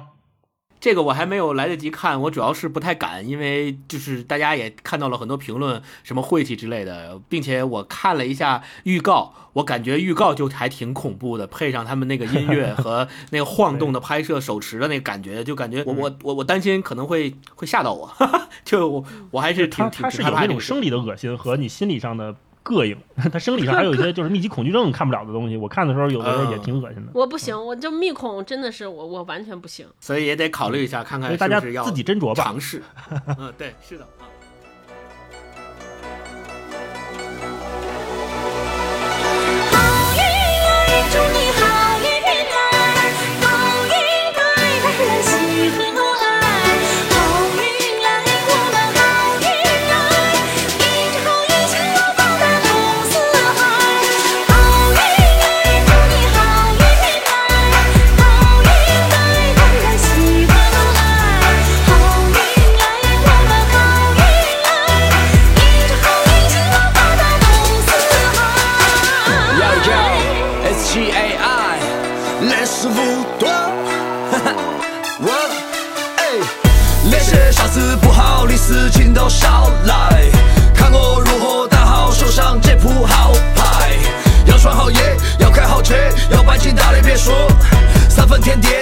大片，演好自己的节目。Hey hey look at me，过出身平凡没得好命。Hey hey 不说那些，再大的困难我自己搞定，这个世界千变万化，就像是座魔法大厦。每天醒来事情太多了，遇到困难千万不要害怕，从来不熄灭，我只信我自己。生活要开心，打消所有顾虑。从来不熄灭，我只信我自己。进去又上进。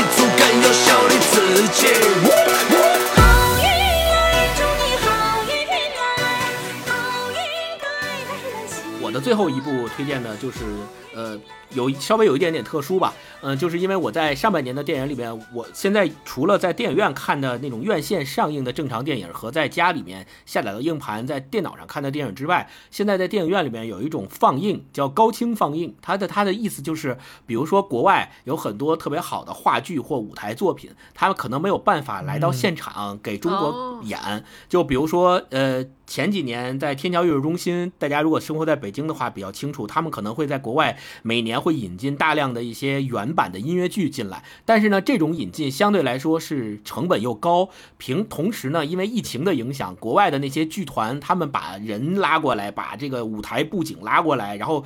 呃，非常的困难，所以呢，呃，后来呢，就从这个英国国家呃国家剧院这块他们就做了一个高清影像的计划。这个计划就是现在慢慢慢慢的也推广到了全世界。然后在中国，主要是由新现场这个厂牌在做这件事情，就是他们会引进各个国家的在现场舞台剧，用超高清的电影拍摄的手法，把舞台剧作拍下来，然后在电影院里面给你放着看，相当于有点像你。置身于那个舞台现场去看，但是呢，它有机位的这种变化，它不是说只给你一个大机位，说你在观众席上就一个机位看过去，它会有机位的变化和这种特写的变化，是有背后是有导演的调度的。比如说我今天要推荐的这个高清放映呢，就是我在上半年看的日本歌舞伎的高清放映，歌舞伎叫《莲狮子》，它的作品名叫《莲狮子》，是在天桥艺中心看的。然后它好就好在这个《莲狮子》的高清放映版本的导演是山田洋次。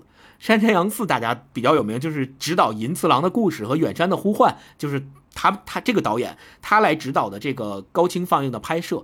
然后本身呢，我特别想要我给这部片子的我的维度叫最拍案叫绝的，就是上半年我是这个片子。我在现场看的时候，我拍案叫绝的点在于我无数次的在心里验证了那句话，叫只有民族的才是世界的。就是我们可以知道，日本歌舞伎它是一个四百年有着四百年历史的非物质文化遗产。它在日本人的心里面，其实呃有很多人都说，比如说咱们说日日这个日韩的文化的影响，呃，大多数都是很多动画呀，还有包括现在的什么 idol 啊这种文化流传到中国以后，被很多人接受，然后也是追星啊什么的。但是实际上，对于歌舞伎来说，现在确实在日本有很多看歌舞伎的人都是老年人，有由他的。歌舞伎在日本的地位有点像京剧在中国的地位，就大家可以这么类比。京剧里面有很多复杂的，比如说角色，生旦净末丑啊，对，生旦净末丑啊，然后有很多这个服装上的一些要求啊，你这个。胡子什么人什么角色能戴什么颜色的胡子，什么人能勾什么颜色的脸，这都是非常有讲究的。以及这种勒头啊，还有这种唱腔啊，它是自成一套体系的。然后，如果你不是这个行里面的人，很多时候你是不了解，就所谓的外行人看热闹，内行人看门道。那其实歌舞伎对于黑化呢？是的，歌舞伎对于日本文化来说，它也是这样的一个存在，它也是有非常非常悠久的历史传统，有各种各样的角色造型、动作、舞台，然后配乐。等等等等各种各样的规定，回来做功课。比如说，我开始研究日本歌舞伎为什么叫歌舞伎，它是由哪三个词组成的？它的源流是什么？四百年前最开始是怎么做的？后来为什么慢慢慢慢演变到今天这种形态？以及在歌舞伎的历史上有哪些特别有名的演员成名成家的？还有他们有哪些污号？就这里边，我可以跟大家简单汇报一下我。我对我简单汇报一下我做功课的非常浅显的日本歌舞伎的学习成果。对对，就是我们知道，就是日本歌舞伎里面它有很多成名成家的演员，这些成名成家的演员他是家族体系的，就是我们可以理解为，比如说像京剧的呃什么什么派什么什么派，但是京剧的派别呢，它是师徒制，就比如说我是一个外行员，我从小我可以拜师学艺，我拜进了哪个门派学哪个角色，那我就是这个门派的。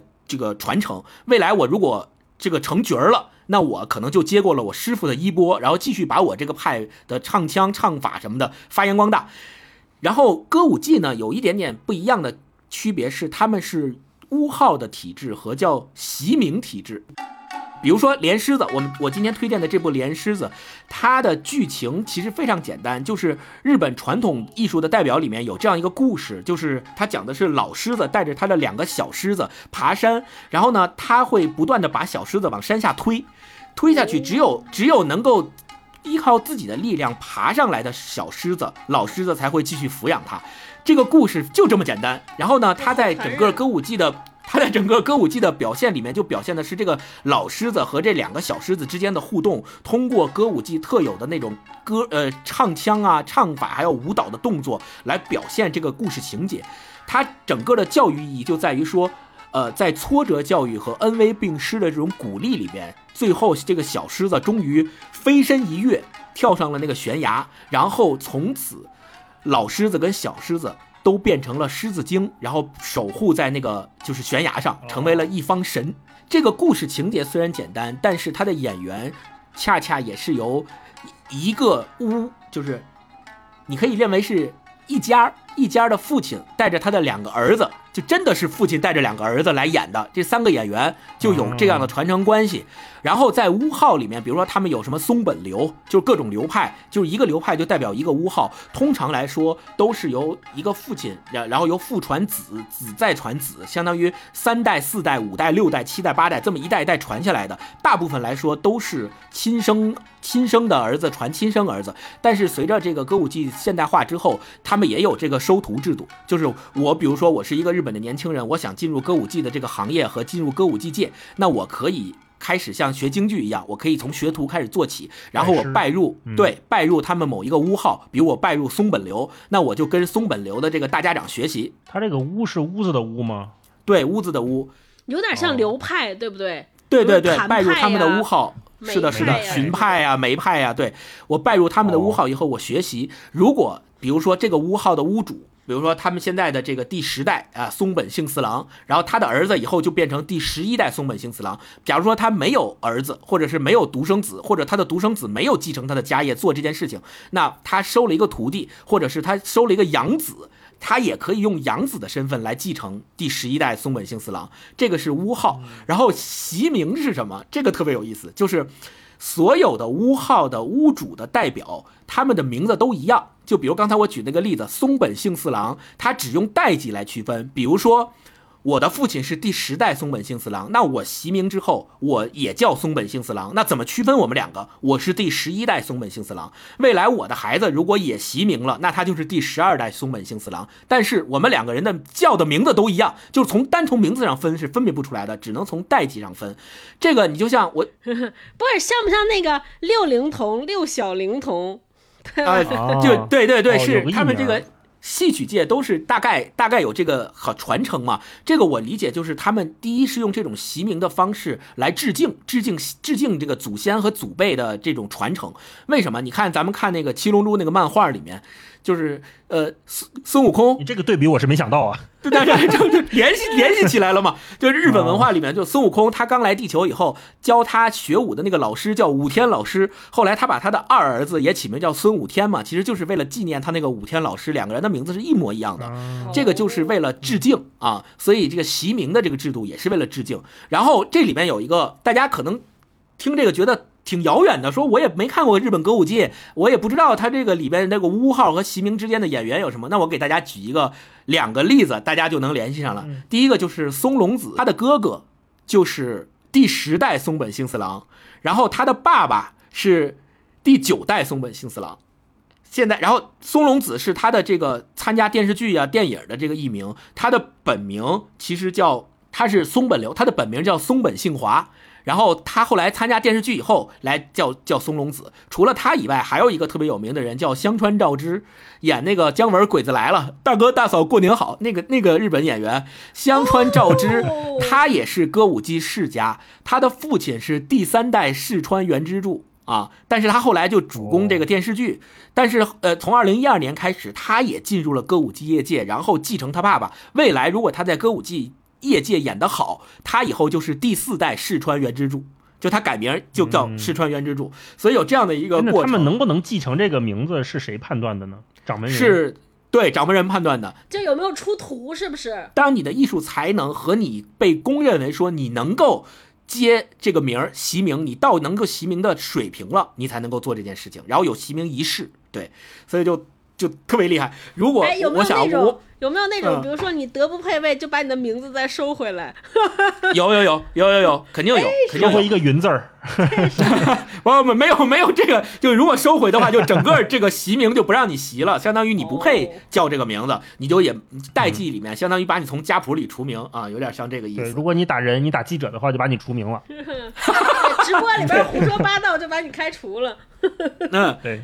对，所以你看，现在现在他们就是不同的屋号和不同的习名有各种代，比如说有什么第十一代什么四川团十郎，什么第二代松尾尾上松绿这些的各种各样的名字。当当我从这个小窗口，就是这个高清放映的小窗口进入到歌舞伎这个大世界里以后，以后我发现需要学习的东西还特别多，所以我是对这个东西初感兴趣了啊！我发现。就是这种传统艺术啊和传统文化跟年龄也是有非常大的关系的。我记得上次我说过，我三十岁之后，我突然对京剧有了非常大的兴趣。然后我现在看这个歌舞伎也是，我看到这个就是民族的世界的，嗯，真就是拍案叫绝。所以它有一种荧幕上特别的那种美和震撼的感觉，这个是我推荐这个的原因。嗯，好，那今天这个节目聊到这儿也是时间不短了，我们三个人。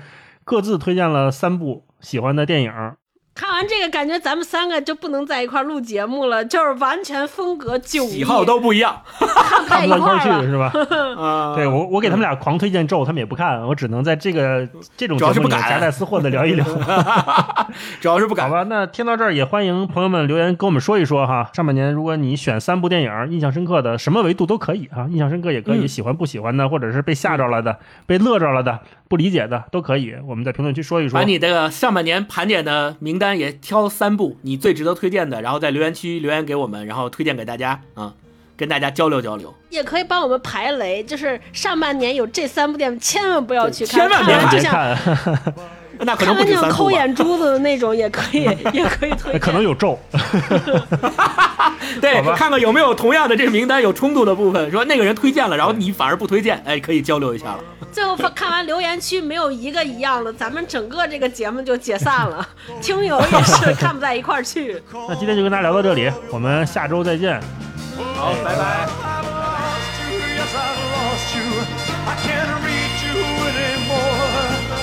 You're to talk it over now, but reason can't stand in for fear. Who can tell when summer turns to autumn? And who can point the moment love grows cold? Softly without pain, the joy is over. The why is gone. We neither of us know. Oh, I've lost you, yes, I've lost you. I can't reach you anymore. We ought to talk it over now, but reason can't stand in for feeling old.